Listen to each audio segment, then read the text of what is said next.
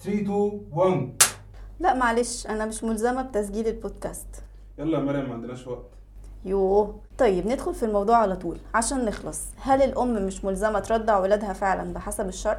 متخيله إن إحنا هنا بنتكلم في ترند عدى عليه 18 سنة على الأقل بس الحقيقة هو عمره ما فشل في في إثارة الجدل. آه الكلام ده طلع أول مرة في النقاش العام مع ظهور الفضائيات والصحف الخاصة في مصر في أوائل القرن. البداية كانت من المفتي وقتها الدكتور علي جمعة اللي قال إن الجواز في الشريعة هدفه درء الفتنة ومؤانسه الراجل. تقدروا تفهموا النص اللي اتقال طبعا زي ما يوصل لكم المهم يعني. نقل أي حاجة تانية غير الموضوع درء الفتنة ومؤانسة الراجل بتعتبر تفضل من المرأة على الزوج. اللي هيكون مطالب وقتها إن هو يجيب لها خدامة وإن هيحق للزوجة إنها تطلب أجر عن إرضاع أولادها. وقتها وافقته الدكتورة أمنة النصير والشيخ خالد الجندي. في حين الدكتورة سعاد صالح مثلا رفعت أجر الرضاعة لدرجة الوجوب. ومن هنا ابتدى المشوار. وعلى أي أساس طلعت الفتوى دي؟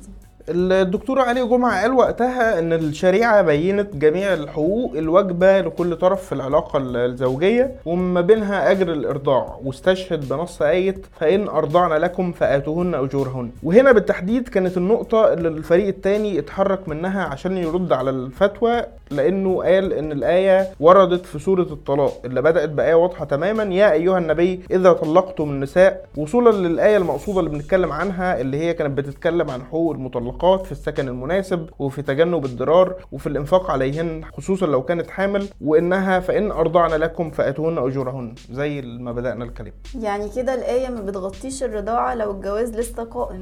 ده بالظبط اللي اترد بيه وقتها لأنهم استشهدوا بآية تانية من سورة البقرة اللي هي بتقول والوالدات يرضعن أولادهن حولين كاملين آه، طبعا ال- الآية بتكمل لغاية ما بتوصل ل وعلى المولود لهن اللي هو الزوج في الحالة دي رزقهن وكسوتهن بالمعروف وبتضيف لا تكلف نفس إلا وسعها. فهنا اعتبروا إن النص حدد حقين بالعدد لل- للمرضعة اللي هو ال- النفقة والكسوة في حدود ال- المتاح. الملفت وإحنا بنبحث هنا كان غياب الاستشهاد بال- بالأقدمين تقريبا في النقطة دي على على خلاف ال- العادة أو المعتاد. يعني كل اللي اتكلموا فيها سواء مع أو ضد كانوا بيقولوا إن يعني ذهب العلماء يتحدث العلماء مال العلماء لكن كلهم اتكلموا عن رأيهم أو اجتهادهم في الفهم. مفيش حد استشهد ب- بمذهب ما يعني. الملفت كمان أكتر كان تبرير رئيس جبهة علماء الأزهر السابق الدكتور محمد ال- البري اللي قال إن الموضوع مفيش التزام على على الزوجة بإرضاع أولادها يعني لكنه برر الكلام ده بدحض بعض حجج المشككين اللي مالهمش هم إلا آه، محاربة ال- الإسلام وإثارة الشبهات حواليه فيما يخص حقوق المرأة بالتحديد. يعني ما فيش قواعد حاكمة للموضوع ده؟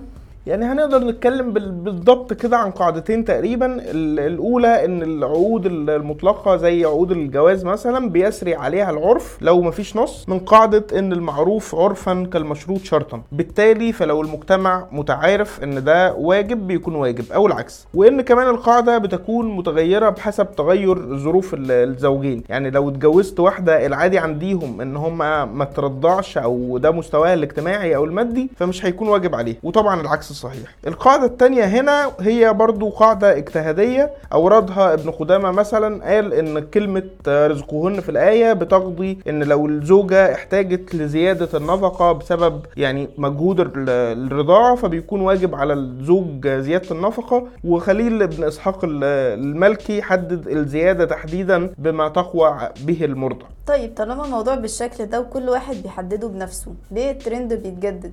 هي دي تقريبا النقطة اللي إحنا أصلا بنتكلم عنها إن في محاولة واسعة إن ما يكونش في حاجة اسمها إن كل واحد أو كل طرف يحدد لنفسه أولوياته. آه، خلال الفترة الطويلة اللي فاتت كنا بنلاحظ الموضوع ده. لو ما فيش نص فنحاول نخلق قاعدة توجيهية لمجرد إن يبقى في طول الوقت تحجيم لل- للغريزة البشرية. خلينا نرجع في النقطة دي نقول إن يمكن يكون الحاكم الأبسط والأسهل هو ال- الغريزة نفسها. يعني لو الأم مثلا جوزها مرضيش يديها ال- ال- النفقة اللي هو المفروض بقى ملزم بيها هي هتعمل إيه؟ هتسيب الولد يموت مثلا؟ بس ففي كل ال- الدوشة دي لو ركنا كل ده على جنب ورجعنا للغريزة أنا متهيألي إن الموضوع آه، هيكون آه، أبسط بكتير. اللي هو هنجاوب على السؤال هو الغريزة بتقول إيه؟ بس إحنا لو مشينا ورا الغرايز بس هنفرق فيه عن الحيوانات. يمكن السؤال ده بالتحديد هو الفخ اللي دايما كلنا بنقع فيه إن إحنا بنروح لفكرة إن إحنا الضرورة أو الطبيعي إن إحنا نقاوم ال- الغرايز عشان ما نبقاش زي الحيوانات. طيب هل قدمت لي بديل مناسب؟ لأ هو كده. المهم نبعد البشر أكتر وأكتر عن غرايزهم عشان ما يبقوش زي الحيوانات. آه، الحقيقة الموضوع ده قطاع كبير من المثقفين والقادة الدينيين بيبنوا رؤيتهم عليه باعتبار إن المدخل لمجتمع أفضل لازم يكون مبني على فكرة الابتعاد عن الغريزة. في حين إن الحقيقة إن إحنا لو بصينا على المجتمعات الأكثر وعيا هتلاقيها إن هي بتجتهد طول الوقت عشان تقرب التنظيمات بتاعتها من الغريزة بدل ما تعمل زي ما إحنا بنعمل دايما وتشتت طاقتها في الحرب ضدها. وهنا بتكون انتهت حلقتنا. كانت معاكم مريم عبد الحميد ومحمد شوشة في بودكاست سين جيم في دقائق.